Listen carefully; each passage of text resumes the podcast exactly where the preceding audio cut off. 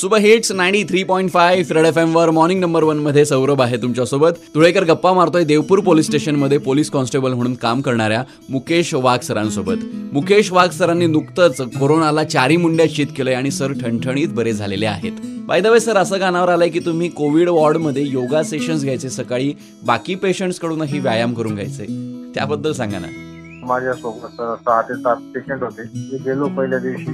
त्या दिवशी 2 दिवस मला काही समजलं नाही, काय करायचं काय नाही, विचार करत होतो कसं होईल. मग सकाळी नाश्ता यायचा हॉस्पिटलला 8-8:30 ला, 12-12:15 ला जेवण यायचं, संध्याकाळचं जेवण 6-6:30 वाजता येऊन जायचं. अशी दिनचर्या झाल्याची. 2 दिवस तसे काढले. त्याच्यानंतर मग म्हटलं असं बसून तर काय होणार नाही, आपण थोडं योगासन व्यायाम चालू करू त्याच्यावर मात करण्यासाठी.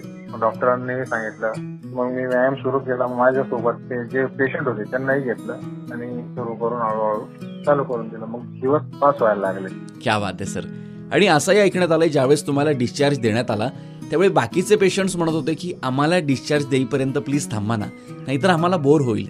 ते म्हणत होते की भाऊ आम्ही डिस्चार्ज होत नाही तोपर्यंत तुम्ही पण आमच्यासोबत थांबा.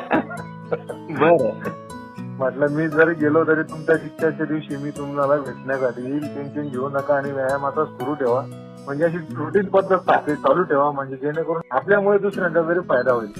नक्कीच सर धुळेकर, त्यामुळे योगासनं व्यायाम वर्कआउट करणं अतिशय गरजेचं आहे. त्यामुळे जर तुम्ही अजूनही वर्कआउट व्यायाम करत नसाल तर नक्कीच सुरुवात करा, त्यामुळे तुमची इम्युन सिस्टम स्ट्रॉंग राहायला मदत होईल. गप्पा मारत होतो धुळ्याचे पोलीस कॉन्स्टेबल मुकेश वाघ सरांसोबत. Stay tune to super hits 93.5 red FM. बजाते रहो.